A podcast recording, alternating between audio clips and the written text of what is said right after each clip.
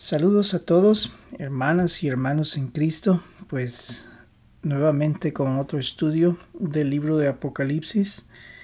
Estamos pues ahora vamos a entrar al capítulo 17 eh, de este libro. Eh, espero que esta semana que pasó pues haya habido la bendición de Dios, la paz de Dios, a pesar de que hemos tenido problemas o han habido problemas en nuestras vidas tal vez o problemas a nivel general sabemos de que Dios está con nosotros y que Él nos va a ayudar, nos provee de paz, nos provee de amor, nos provee de confianza. Bien, eh, espero pues mi oración es que el Espíritu Santo pueda llenar la verdadera necesidad en nuestras vidas. A veces eh, lo que necesitamos pues es la llenura de ese Espíritu para darnos la confianza necesaria en nuestras vidas. Bien, entremos a ese capítulo 17. Eh, el capítulo 17 tiene como título eh, Condenación de la Gran Ramera. Y antes de entrar en este capítulo quisiera hacer una eh, pausa para tratar de entender a quién se le llama la Gran Ramera. La gran ramera pues hace referencia a alguien que se pues se contaminó completamente con cuestiones humanas. Eh, en este caso podría ser de que alguien como cristiano reyecte totalmente las cosas cristianas y se dedique a otro tipo de culto o a otro tipo de forma de alabar supuestamente no a Dios, sino que alabar a otros dioses. Eh, el caso ejemplar es que el de Israel. Eh, cuando nosotros vemos que Dios llama a Israel una prostituta, es porque estos decidieron votar todo lo que era la, la tradición eh, de seguir a Dios, eh, toda esa experiencia que ellos habían tenido con Dios. E inclusive Dios les hace ver, si yo te vi, todo el mundo te reyectó, todo el mundo te tiró a la basura y nadie eh, te, te dio valor sino que al contrario, cuando tú naciste lo que hicieron fue que te tiraron y te dejaron a la muerte. Y dice, dice Dios que Él vio a Israel, se compadeció, lo levantó, lo limpió, lo, lo le dio el alimento necesario y lo levantó, eh, lo ayudó a crecer, le multiplicó eh, sus fuerzas y pues eh, una vez ya adulto, pues eh, Israel pues le proveyó lo necesario, eh, le dio grandes riquezas, le proveyó de grandes hombres, es decir, Dios le proveyó todo. Es decir, el crecimiento de Israel como nación se debió a Dios, no a sus fuerzas, porque eh, todo depende de Dios para Israel. Mas, sin embargo, ¿qué fue lo que hizo Israel? Se comenzó, en vez de, de indagar, de continuar con el culto hacia Dios, con el servicio hacia Dios, ellos decidieron que el culto a los dioses paganos en los otros pueblos era más interesante que lo que Dios hacía. Y, era interesante porque ellos dentro de sus cultos lo mezclaban con, con, con temas sexuales y, o alcohol y pues los hacía sentirse bien. Más el culto hacia Dios pues los hacía arrepentirse, llorar, eh, eh, arrodillarse, eh, era de, de, derramar la sangre de un animal que iba a cubrir los pecados y pues no se miraba interesante eso. Entonces ellos decidieron tomar esa ruta de abandonar a Dios. Y al hacer eso, pues ellos se contaminaron. Comenzaron a poner templos y todo lo demás. Tú puedes leer esa historia en el libro de Ezequiel, capítulo 16. Es, es tan interesante. Eh,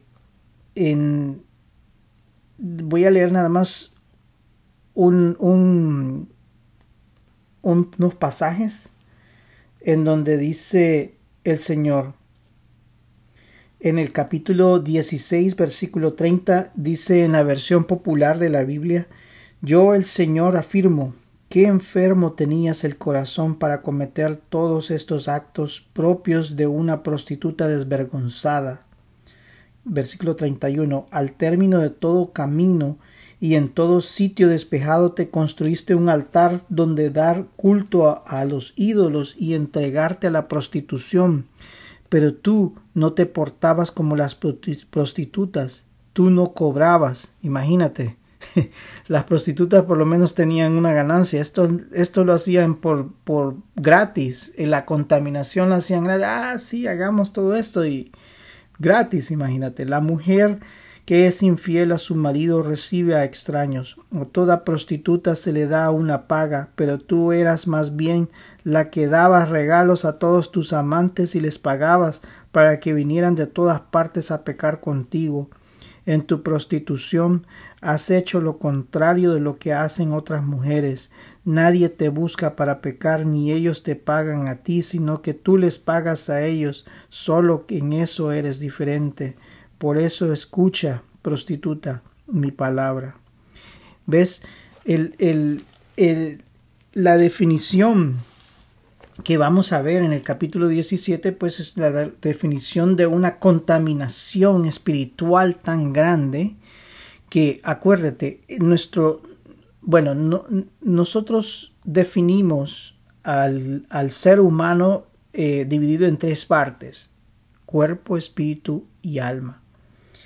Cada una de esas partes, pues si nosotros contaminamos el cuerpo, a la vez contaminamos nuestro espíritu y nuestra alma. Normalmente lo que se hace es de que nuestra mente comienza a ser contaminada y esa mente contaminada pues contamina el espíritu y contamina al cuerpo. Porque ¿de dónde surge el pecado? El pecado surge del corazón.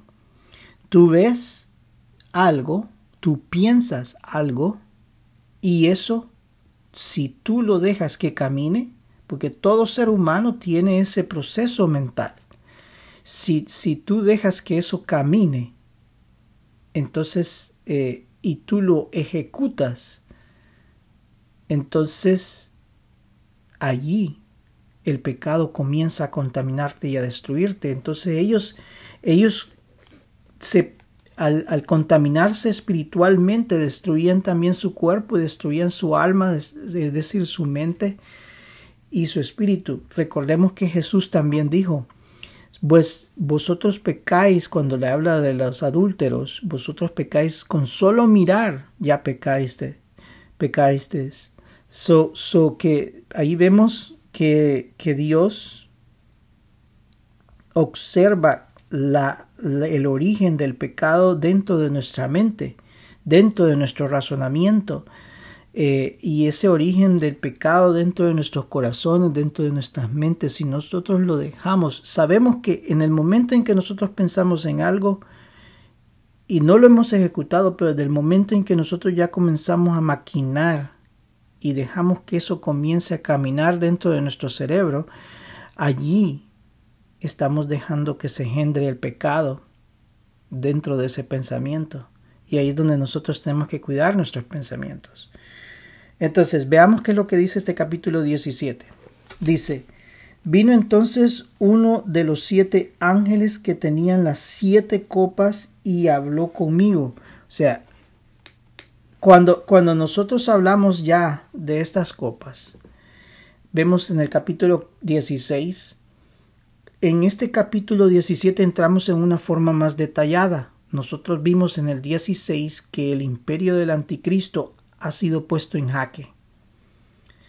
si, si, no, si no eran las condiciones económicas, que si esto o lo otro, eh, si no era todo eso, entonces eh, eh, en sí ahora ellos han sido puestos en jaque por el poder de Dios. Cada una de estas copas, iras de la copa, de las copas que cayeron de la ira de Dios, que cayeron sobre, especialmente, específicamente sobre todos aquellos que sirven el imperio del anticristo y el E, incluyendo al imperio del anticristo, estos se ven altamente afectados de una manera clara.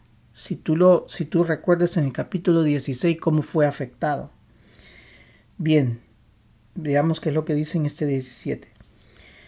Vino entonces uno de los siete ángeles que tenía las siete copas y habló conmigo, diciéndome, Ven acá y te mostraré la sentencia contra la gran ramera, la que está sentada sobre las muchas aguas con lo cual han fornicado los reyes de la tierra y los moradores de la tierra se han embriagado con el vino de su fornicación.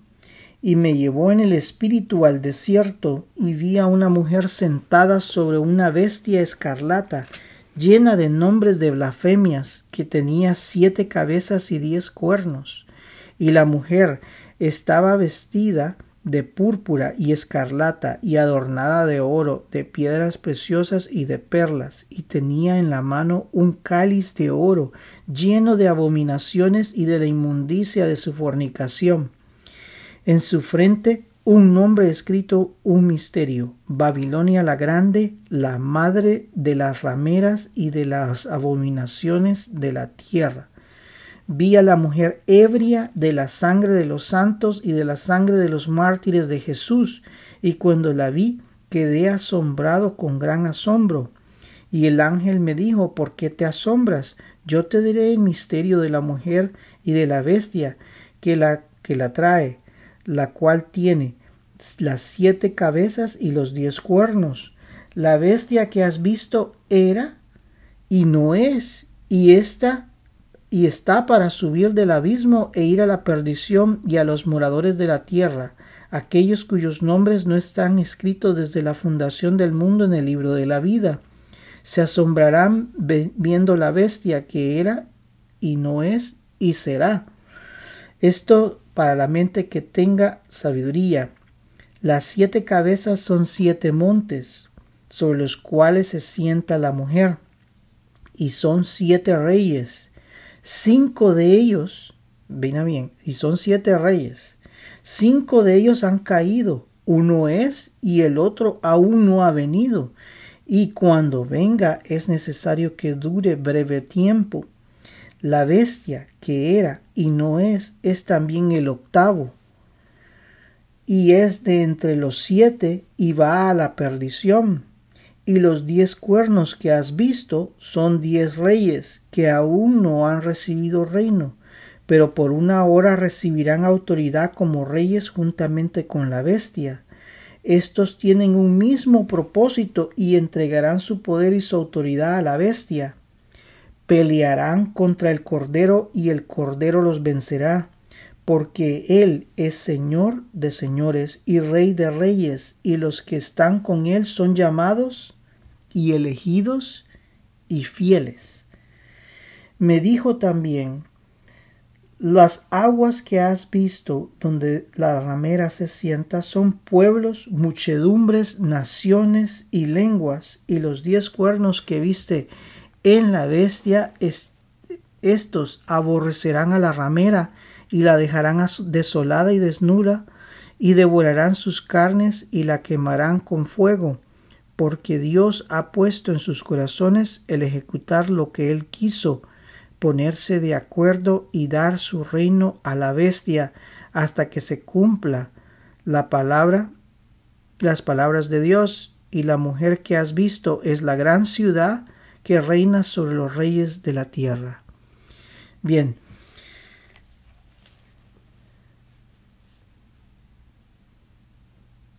Durante el inicio del imperio final del anticristo se funda una ciudad que muchos teólogos eh, mencionan. Es un resurgimiento del antiguo imperio romano y su capital Roma. Es un imperio de avanzada en todas las áreas, en lo económico, político, social y religioso. Así como la gran Babilonia del pasado y la antigua Roma, estas ciudades cosmopolitas de la antigüedad se ven corrompidas por la sustitución de Dios en sus vidas. La filosofía antigua de abandonar a Dios sin convertirse los seres humanos en Dios mismo son la base fundamental de la filosofía del hombre. Este imperio veremos que es un resurgimiento del antiguo imperio mencionado por Daniel en su interpretación del sueño de Nabucodonosor. El imperio que fue, no es y que volverá a resurgir. Si tú observas las palabras que fue, no es y volverá a resurgir. Fue un imperio que existió en la antigüedad. En el período de Juan ya no existía, pero volverá en el futuro a resurgir. El castigo de la prostituta. En estudios anteriores mencioné que la mujer tiene una misión tan importante que es dar vida ser un instrumento de vida. Es por esto que Dios, cuando se refiere a Israel y a la iglesia gentil, se escuchan términos como mi amada, mi esposa. En términos espirituales, ayudamos a traer vida a la tierra. Somos instrumentos de Dios para esta obra. Ahora, si nuestra vida se mezcla con cosas de este mundo, si nuestra teología está mezclada con cosas que están equivocadas, nos convertimos, en lugar de ser luz, en oscuridad. Se nos hace imposible el poder ser instrumentos de Dios para salvación. Ahora, esta corrupción, esta iglesia o movimiento religioso que lleva el culto al culto del hombre, comienza con un ascenso meteórico sobre la humanidad pero no es solo un movimiento religioso. Si recordamos en los versículos anteriores, es un movimiento que abarca todos los ámbitos de la vida del ser humano. Así como la iglesia cambia los distintos ámbitos en nuestras vidas, así esta iglesia, podríamos llamar iglesia, reunión de personas, afectará los ámbitos de la vida del mundo entero. En el versículo 1 de este capítulo, uno de los ángeles que tenía una de las siete copas de la ira de Dios, le describirá a Juan en forma detallada el efecto de las copas sobre la base central de la filosofía del anticristo, es decir, no solo su filosofía, sino que estamos hablando su imperio. Cuando se habla de la ramera, cuando se habla de la bestia, perdón, se habla de dos de una dualidad la persona que representa a este imperio, la bestia, y al imperio mismo, la bestia. Ambos términos son duales y se hacen referencia a ambos. Los administradores del mundo, oh, perdón, describirá en forma detallada la base central de la filosofía del anticristo. La gran ramera sentada sobre las muchas aguas, es decir, que sus ideas afectarán al mundo entero, a toda la civilización humana. Su filosofía abarcará África, abarcará Europa, abarcará Asia, abarcará Oceanía y las Américas. Esta es una filosofía que llegará a todo el mundo entero. Los administradores del mundo, acá los mencionan como reyes, y el mundo entero se han entregado a esta filosofía o interpretación de la vida, la cual es totalmente contrapuesta a la palabra de Dios. Recordemos que su propósito, el propósito principal de la bestia, la ramera, el falso profeta, la falsa imagen, es de borrar borrar el todo vestigio de Dios en la tierra. Acá habla de fornicación, como lo mencionaba anteriormente. Hay algunos teólogos que han he visto que toman el término de manera literal, expresando que este último gobierno es un gobierno de gran libertad sexual, mas sin embargo esto es eh, limitar la, la, visión de esta fornicación. Eh, pero hay algo que tenemos que meditar, como lo mencioné, en el libro de Ezequiel capítulo 16 nos cuenta de la infidelidad de Jerusalén. Es decir, que ellos rechazaron a Dios y se entregaron a las filosofías y religiones de los pueblos de alrededor. Esto es el problema que nos habla Dios. Dios ha entregado al mundo entero a la iglesia. Cuando me refiero a iglesia es a todos aquellos creyentes que han aceptado a Cristo en su corazón como su Salvador personal y han dejado que Dios entre a su corazón y modifique sus vidas y que ellos puedan vivir para Dios. Eso es la iglesia. Es decir, aquellos que hemos aceptado el sacrificio de Cristo en la cruz y dejamos que Él viva en nuestras vidas transformándola. En estos cerca de dos mil años el Evangelio se ha expandido y llevado a muchas partes del mundo. Antes de esto Israel sirvió de faro para mostrar al mundo quién es el verdadero Dios. Él nos ha buscado con gran amor, nos quiere consolar, salvar, sanar nuestras almas. Muchos han sido bendecidos en gran manera y han visto cómo Dios los ha ayudado pero en lugar de agradecerle con nuestras vidas, le negamos y el mundo en general no quiere tener contacto con Dios, no quieren vivir vidas santas. La negación total de Dios, el denigrar su nombre sobre la tierra y el surgir de las grandes ciencias, economías, religiones y las grandes culturas nos llevarán a decir que Dios es una simple idea mitológica creada por una simple idea de interpretar a la naturaleza y sus fenómenos. Así es como nos miran, como que servimos a algo que no existe. Esto es lo que fundará a esta gran ramera, que desecha a Dios y engaña a la humanidad en cómo deben de conducir sus vidas. ¿Cómo debo de conducir mis vidas? Y si tú te vas al, punto satánico satisface tu vida. Esta es una sola vida. Eh, eh, vive a plenitud tu vida. Eh, todo lo que está en tu corazón que te hace feliz, pues debes de hacerlo. Esa es una vida desenfrenada. ¿Qué es lo que Dios nos está llamando a hacer? Nos está llamando a restringir nuestra vida para poder ser salvos. Dios nos está llamando a vivir un código ético dado por el Espíritu en nuestros corazones, poniendo ese código ético en nuestro corazón con, nuestros corazones de, carne para que podamos entender y servir a Dios y transformar nuestras vidas. Eso es lo que Dios quiere y el mundo no lo quiere porque le, le sujeta sus deseos, le sujeta lo que lo hace sentirse bien. Sí, tener una relación sexual de cinco minutos es totalmente satisfactoria a tener una vida eterna. O sea, ir a una gran fiesta y una gran parranda y esto y lo otro y que todos nos movemos en movimientos que, que nos hace sentirnos bien. Eh, eh, sí, eso es lo mejor. No es eh, Dios que me dice de que me siente y lea la Biblia y que, que hay de satisfacción en eso nosotros estamos poniendo todo al revés. Como dice, como dijo Jesús, que llamarán, o no fue Jesús, que llamarán lo bueno malo y lo malo bueno. es tremendo.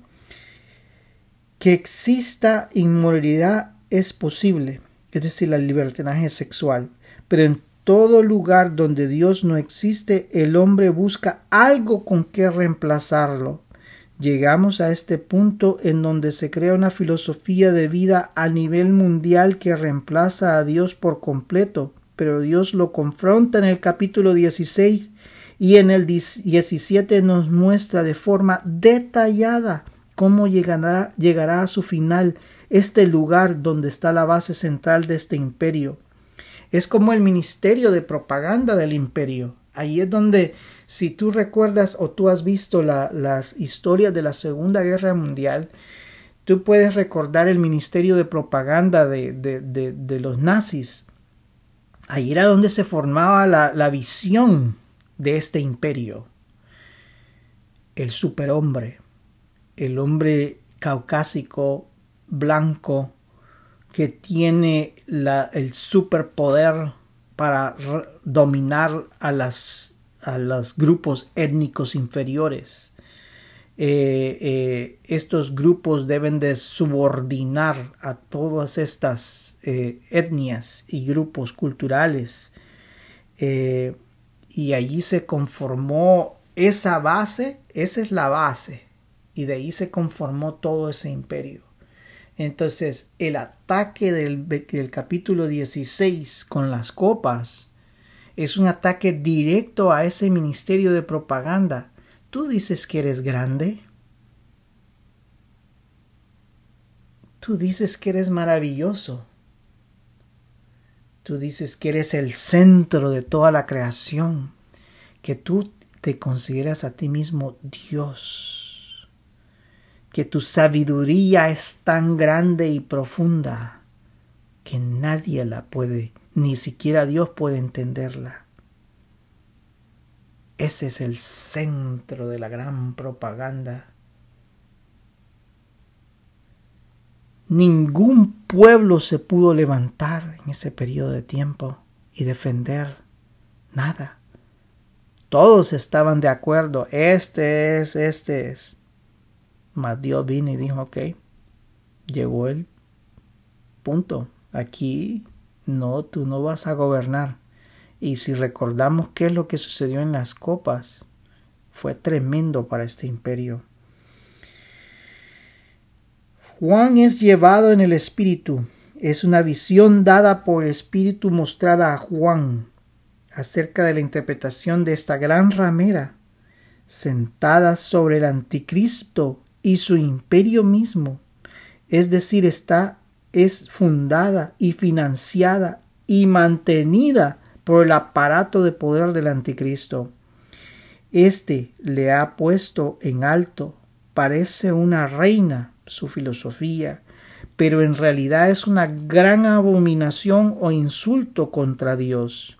Siete cabezas y diez cuernos en su frente está identificada espiritualmente, así como los creyentes en Cristo son identificados en sus frentes por parte del Espíritu de Dios. Esta mujer está identificada como la madre de las rameras y de las ideas más asquerosas de la tierra. Cuando digo asquerosa no es que, oh, mira, esta estiércol que está aquí. No, asqueroso es porque no toma en cuenta a Dios, lo desechó y a la vez está llevando esta filosofía a otros hombres para que vayan a la perdición. Ok, si tú te quieres perder individualmente, pues piérdete. Pero si tú quieres sal, si tú vienes y comienzas a promulgar esta idea a los demás, allí hay un gran problema, porque tú estás atacando y destruyendo a la humanidad entera. Esta filosofía es la que ha matado a nuestros hermanos en Cristo. Esta surge con el antiguo imperio romano que persiguió y mató a muchos hermanos. Muchas personas fueron perseguidas no solo por el imperio romano, sino que también por los judíos. Eh, se, hubo una gran persecución y se nos denigraba, se nos decía muchas cosas. Luego la, la, en la Edad Media, pues la, la, iglesia cristiana cometió la barbaridad de perseguir a los, a los, a los hermanos judíos y eso es, no fue correcto en ninguna manera. No podemos imponer nuestra religión cristiana a la fuerza y a través de la espada y las armas y lo que sea. No podemos imponer nuestra idea cristiana porque nuestras armas no son de esta tierra. Nuestras armas son armas espirituales. Son armas que destruyen al origen principal de la maldad. que es una entidad espiritual, no es al hombre que tú ves físicamente, sino que es lo que está detrás de él, lo que mueve sus motivaciones.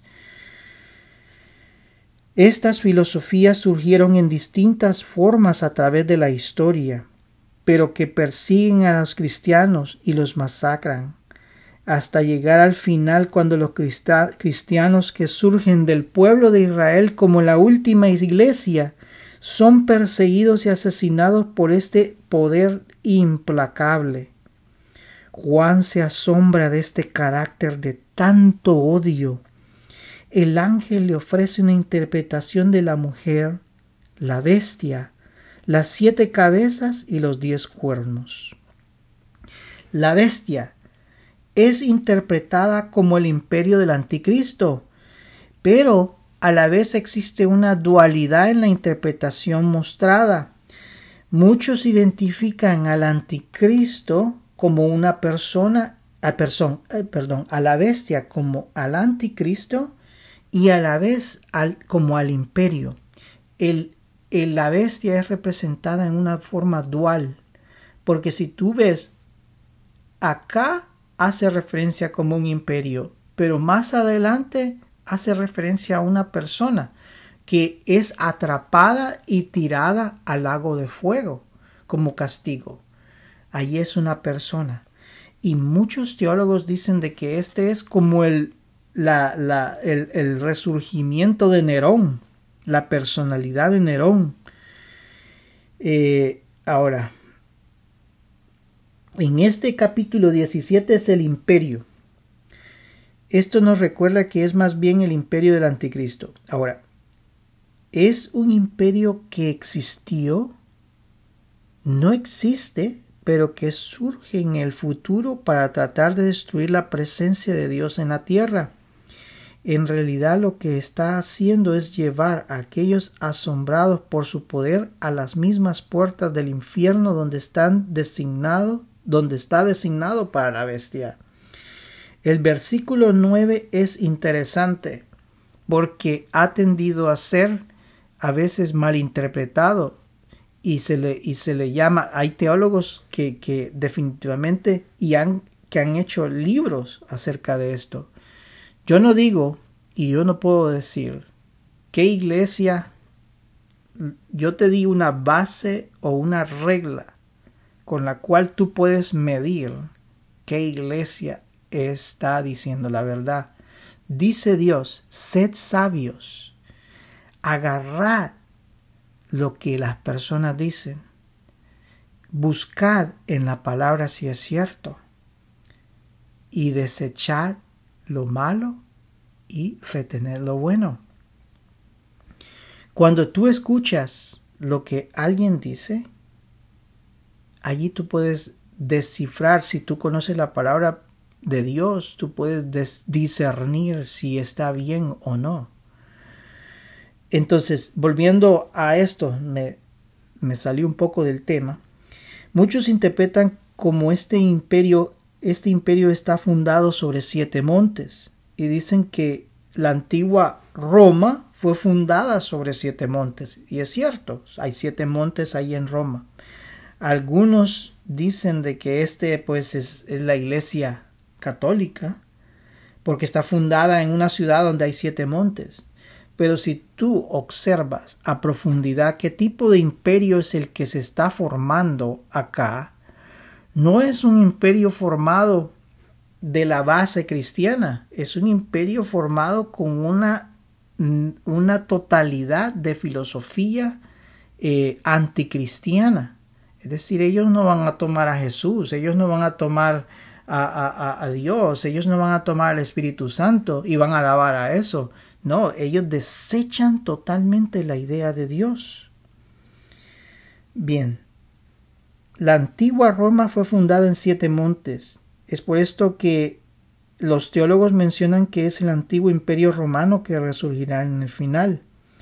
Mas sin embargo hay varias ciudades a nivel mundial que están fundadas sobre siete montes Inclusive el mismo hombre puede cambiar la geografía de un lugar de manera artificial. Sí, es importante. Hay siete montes en donde está, formada, donde está sentada este, este imperio, donde está formado esta, este lugar. Eh, pero, ¿quiénes son? Más adelante te dice que son siete reyes. Inclusive el mismo hombre puede cambiar la filosofía, mas si lo combino con el versículo 10, los siete montes y siete reyes.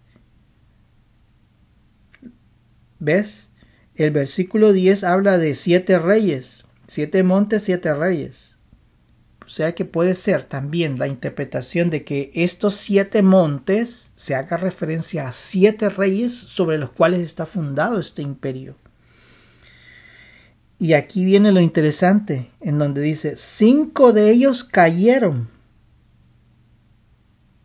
Y aquí pondré un poco mi punto de vista, aunque lo he visto en algunos lugares también. Los antiguos imperios que perecieron en la antigüedad, Egipto, Babilonia, Medo-Persa, griego y Roma. Son cinco imperios que desaparecieron y son un ejemplo y origen de muchas de las ideas que serán utilizadas por este último imperio mundial.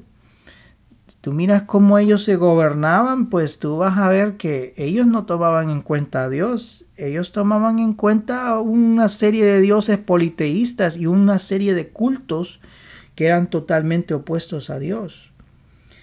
Hay uno que existe en este tiempo, en ese tiempo, y ese es pues el, el, es posible que este represente los poderes después de Roma. Y hay uno que no ha venido separado al imperio del anticristo, el cual es necesario que dure poco debido a su extrema maldad. Cinco cayeron, uno es y uno que viene. Cinco imperios que existieron y cayeron. Uno que es, en aquel tiempo, pues del tiempo de Juan, ese era el imperio romano, y uno que viene, que es el imperio del anticristo. Más el versículo 11 tira todo como a, a, a, a, a la, la deriva, porque de repente te habla de siete siete montes, siete reyes y de repente te habla de un octavo. Entonces te quedas pensando, ¿y esto qué es? Lo que sucede es de que este octavo es una derivación del séptimo. Es decir, una, es algo derivado, algo que salió de ahí mismo. Por eso es que le habla de, octavo, de un octavo. El versículo 11 habla de la bestia como un octavo poder. Interesante que habla de siete y de repente aparece un octavo. Es claro que el imperio del anticristo es derivado de todos esos imperios que cayeron, que es y que vendrá. Es por esto que no lo incluye entre las primeras visiones de este ente, de este ente eh, gubernamental. Hay una coalición de diez reyes que aparecerán al final de los tiempos. Estos no tienen reino, pero recibirán el poder en por una hora. ¿Te imaginas? En una hora van a entregar al mundo entero a esta entidad totalmente separada de Dios. En una hora.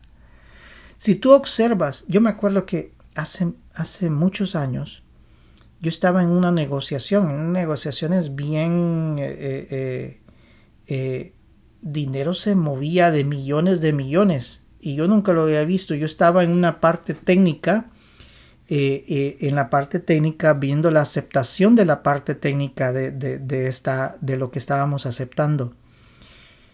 Y, y pues yo di mi, mi, mi, cuando, cuando me preguntaron, pues esto es aceptado técnicamente y está, es, es, es avalado por, por, por, nosotros, los técnicos. Ok, decía la persona que hacía la negociación, vamos a ver, vamos a mover los miles de millones de millones acá y los movemos y que recibiste ya el dinero y todo era por teléfono. Oh, sí, ya lo recibí, te recibí tanto, ok. Eh, ahora eh, tal persona tiene que recibir tanto. Oh, sí, yo recibí los otros millones. Y yo me quedaba espantado de ver cómo en una llamada telefónica de, de duró aproximadamente una hora esa llamada. En una esa llamada se movían millones de millones. Imagínate acá, estos diez reyes que no tenían poder, pero reciben el poder por una hora para entregar todo ese poder a la bestia, a este imperio, en una hora. Su propósito es una vez que se ha colapsado el poder del, imperio del anticristo, como lo leemos en el capítulo 16. ¿Qué es lo que sucedió al final de este capítulo 16? Si tú observas en el capítulo 16, y si has seguido el estudio, y si no lo has seguido, pues puedes volver atrás. Todas estas lecturas pues están eh, eh, eh, accesibles en distintas plataformas y tú puedes volver al capítulo 16 y escuchar el estudio. En el capítulo 16, el ataque directo de las copas es hacia el imperio del anticristo. Así vemos que todos aquellos que adoraban a la bestia, que tenían su marca, reciben una enfermedad que, los colapsa. Eh, a la vez comienzan a caer, eh, ser contaminadas las aguas, que es la fuente de vida. Sin agua no tenemos fuente de vida. ¿Ves? La naturaleza necesita agua, los animales necesitan agua, nosotros necesitamos agua, el clima necesita agua para poder modificarse, para que haya, dice de que el sol, como el agua se contaminó, se destruyó y todo, el sol quemó a aquellos del imperio, una gran oscuridad bajó sobre ese imperio es decir, era un ataque directo hacia el imperio anticristo y estos reyes se dan, ya dicen, ya este imperio ya aquí se acabó y este Dios que aparece allí eh, en Israel, ese Dios está tratando de acabarnos y destruirnos y va a destruir nuestra cultura y nuestra ciencia y todo nuestro avance, pensando que el hombre es el dominador de todo. Estos reyes al ver que el, este ministerio de propaganda del anticristo no sirve para nada, deciden un ataque total contra el imperio, contra la gran ramera, de destruirla por completo y tomar sus armas, tomar sus armas y decir vamos a acabar por completo con esta filosofía, porque esta filosofía nos ha traído tanta destrucción sobre la tierra, y a la vez vamos a ir a atacar y destruir a ese Cristo que estos tantos mencionan que nos está haciendo sufrir demasiado y si lo dejamos que avance va a destruir nuestra cultura.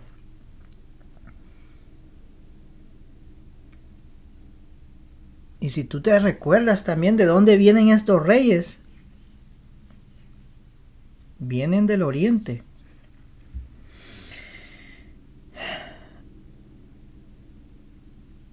Su propósito de estos reyes es una vez se ha colapsado el poder del imperio del anticristo, como lo leemos en el capítulo 16, se unirán para hacer una guerra final. Esta vez es esta. Estos saben que Cristo mismo bajará para luchar contra ellos y los que están con él, sus llamados, elegidos y fieles. Estos últimos diez reyes al final desecharán a la gran ramera estos son testigos de cómo Dios ha destruido la capital de este imperio y su colapso. Deciden destruir por completo la gran ramera. Al observar que ésta ha traído la gran condenación de parte de Dios, deciden destruirla, pero en lugar de buscar a Dios, o sea, pensando, ok, vamos a destruir esta filosofía, pero ellos quieren formar otra, y a la vez Dios está bajando, Dios está, va a estar en ese lugar, en Israel, él va a bajar nuevamente a ese lugar Y entonces en ese momento ellos van a decir, contra ese es el que tenemos que luchar porque si no va a destruir nuestra cultura.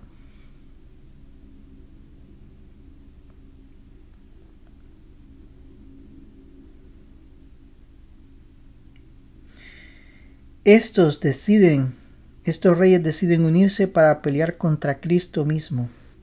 El versículo 18 nos, confirma que esta mujer es una ciudad que gobierna sobre los reyes de la tierra. Dios nos está mostrando que no importando quién es el que gobierne sobre la tierra, estos reinos se han levantado contra la idea de Dios mismo. Algunos gobiernos, algunos políticos solo usan la palabra de Dios para sus fines políticos, sus ganancias, pero sus vidas no nos dan un ejemplo de cómo un cristiano debe de ser. Sus vidas reflejan odio, sus vidas reflejan eh, eh, venganza, sus, sus ojos reflejan odio, destrucción. Hay una algo vacío y ellos agarran la Biblia y, y, tratan de decir yo sigo la palabra de Dios y la defiendo, todo con intereses políticos.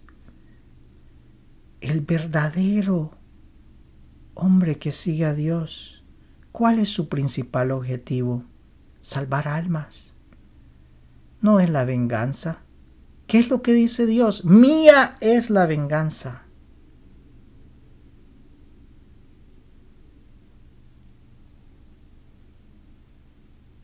No sigas esas ideas. Sigue a Cristo mismo. Cambia tu vida. Transforma tu vida con, el Espíritu Santo. Que haya una llenura de ese Espíritu Santo. Que haya paz de Dios.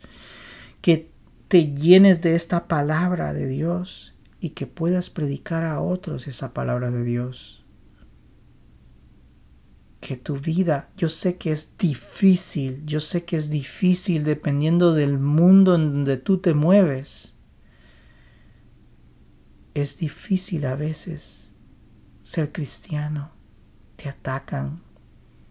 Lo que oyes no son cosas buenas. Oyes que lo único que las personas quieren es un nuevo carro, nueva casa, una nueva mujer, un nuevo hombre, fiestas, alcohol.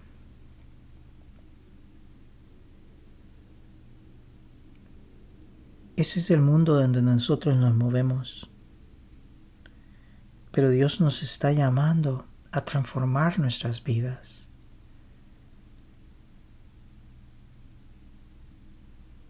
Dios nos está llamando. Este mensaje del libro de Apocalipsis no es para traer miedo o eh, sí, eh, da miedo porque si aquellos que no quisieron acercarse a Dios y ahora se están acercando al anticristo, sí van a verla feo, definitivamente. Mas Dios nos está llamando como iglesia en ese tiempo tenía el propósito de darle esperanza a los cristianos en medio de las persecuciones, en medio de, de, de, tanta masacre. Y esto no, los cristianos no formaron un partido político y decir, oh, vamos a defender nuestros derechos y nuestros deberes y, y aquí y allá al final, ¿qué fue lo que sucedió? Fue que un rey de los romanos se convirtió al cristianismo y, pues abrió las, las puertas al cristianismo en lugar de perseguirlo.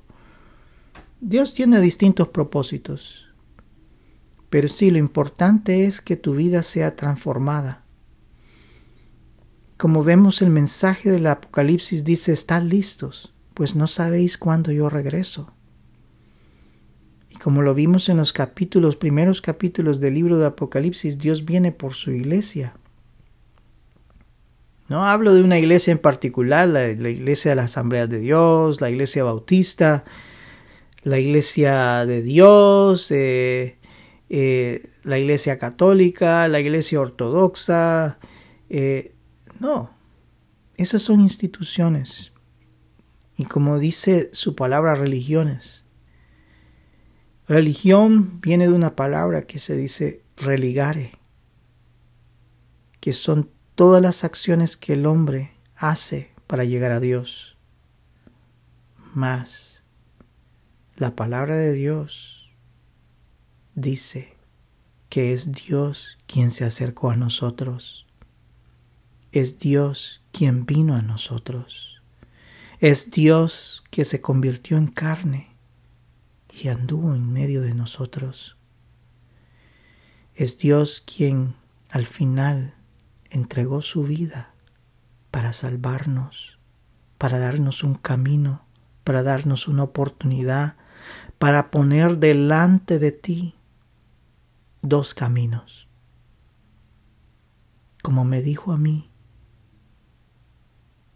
hace muchos años atrás, Enrique, delante de ti pongo dos caminos, un camino de vida y un camino de muerte.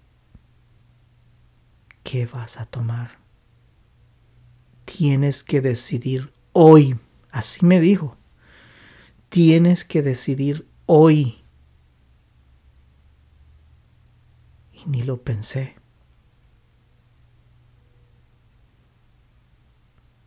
Ni lo pensé, solo dije, yo quiero el camino de vida. Dios te está llamando. Dios nos está llamando a cuidarnos. Cuidar nuestra vida espiritual, cuidar nuestra vida, nuestro cuerpo, nuestro espíritu, alma, nuestra mente. Sé que es difícil, pero la oración es fundamental Toma un tiempo durante el día, cuando tú te levantes, ora, pídele a Dios pues eh, que te ayude, que te mantenga firme. Y a través del día trata de orar, seguir orando en tu mente, pidiéndole a Dios, pidiéndole misericordia. Y durante el día pues tal vez toma la Biblia, lee un versículo, aunque sea un versículo, llena tu alma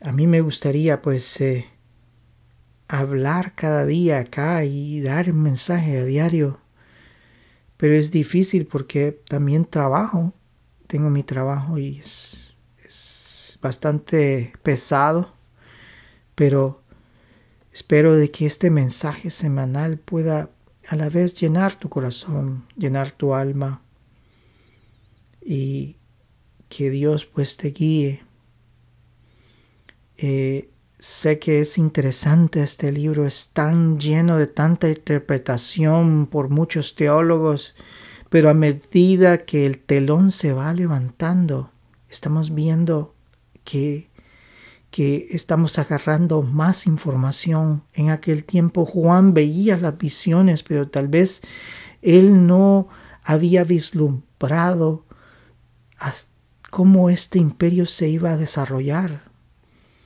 y nosotros ahora, estos tiempos, estamos viendo cómo todas estas filosofías han estado formando, cómo esta gran bestia de destrucción eh, se está conformando, cómo las imágenes, imágenes, imagínense, se formaron en imperios grandes como son en el, en los, en el siglo XX. Vemos el, el, el imperio comunista y vemos el imperio fascista representado dentro de los nazis, cómo estas filosofías se conformaron para destruir a la humanidad. Estas fueron simples imágenes, porque al final el anticristo con su carácter atractivo de va a convencer al mundo hacia la perdición. Bien, agradezco mucho que hayas escuchado el mensaje y pues te oremos en este momento por nuestras vidas y por nuestros corazones, por nuestras familias. Gracias Señor por las bendiciones que tú nos has dado en esta semana. Tú eres grande, Señor, tú eres poderoso, tú eres nuestro Dios, tú eres todo para con nosotros. Tú nos has ayudado en todo momento y en todo lugar. Sabemos de que tú eres nuestro Dios. Te alabamos, te reconocemos que tú eres nuestro Salvador, que tú estás en nuestras almas. Padre, te damos gracias porque tú eres Dios Todopoderoso. Te pido que llenes nuestros corazones, que en este momento el Espíritu Santo descienda en nuestras vidas, que seas trayendo paz, Señor, que seas trayendo sanidad, Señor. Trae sanidad, trae paz, Señor. Trae sanidad a la mente, Señor. A la mente que en estos momentos hay confusión, a veces hay perturbación. Trae paz, pon orden, Señor, porque tú eres el Dios de orden. Señor, en el nombre de Cristo, sé tú derramando tu Santo Espíritu sobre las personas que me escuchan. Llénalo, Señor. Que tu Santo Espíritu pueda llenar sus mentes y sus corazones, sus vidas, que puedan reconocer que tú eres Dios Todopoderoso. Padre, alabamos tu nombre, alabamos tu nombre. Te pido que nos ayudes para que podamos vivir vidas santas Señor, que eh, nos ayudes en nuestros lugares de trabajo o en los lugares donde nosotros nos movemos, si es en la casa, si es eh, en, en, el lugar de trabajo, puede ser cualquier lugar donde tú te muevas, en cualquier lugar, la casa, la escuela, la universidad, que tú nos ayudes, Señor, que tú nos ayudes, Señor, que tu ángel esté alrededor nuestro y nos defienda Protégenos, Señor. Que aquellos que nos quieran destruir sean echados para atrás en el nombre de Cristo Jesús y tus ángeles nos rodeen en el nombre de Cristo Jesús. Que todos aquellos que tengan enfermedades físicas en este momento, en el nombre de Cristo Jesús, esas enfermedades son echadas fuera y la sanidad sea mostrada. Padre, protege a nuestras familias, Guárdalo, Señor. Tráeles a salvación, Señor. Aquellos que también están enfermos en nuestras familias. Sánalos, Padre Santo. Que tu sanidad esté en ellos. Te damos gracias, Señor. Trae la paz a este mundo, Señor. Sabemos que hay tantas guerras, Señor, tanta muerte, tanta persona que se muere y no ha tenido la oportunidad de escuchar tu nombre o de poder decir, Señor, ten misericordia de mí. Señor, ten misericordia. Ayuda, Señor, a esta tierra, Señor, con tantos problemas económicos, Señor. Provee a mis hermanos con lo que ellos necesitan, Señor. provéeles de lo económico para que ellos puedan comprar lo necesario, Señor. Padre, Señor, hay gentes que se enriquecen en medio de los problemas de este mundo y estamos viendo cómo hay gentes inescrupulosas que se están enriqueciendo, Señor, con todos estos problemas. Pero Padre, ayuda a tu pueblo. Dale lo necesario a mis hermanos, a mis hermanas. Bendice al huérfano, a la viuda, Señor. Ten misericordia de ellos porque tú eres su Padre. Tú eres el que los guarda. Tú eres el que los ayuda. Bendice a los que me escuchan. Que esta palabra pueda llegar a sus corazones y a sus mentes. Ten misericordia de nosotros, Señor. Te damos gracias por todo, Señor, y que tu bendición y tu amor estén en esta próxima semana. Gracias, Señor. En el nombre de Cristo Jesús hemos orado. Amén y amén. Bendiciones a todos y espero que podamos escuchar el siguiente mensaje. Trata de seguirlo en forma secuencial para que puedas ir entendiendo cómo este mensaje se va desarrollando. Gracias a todos.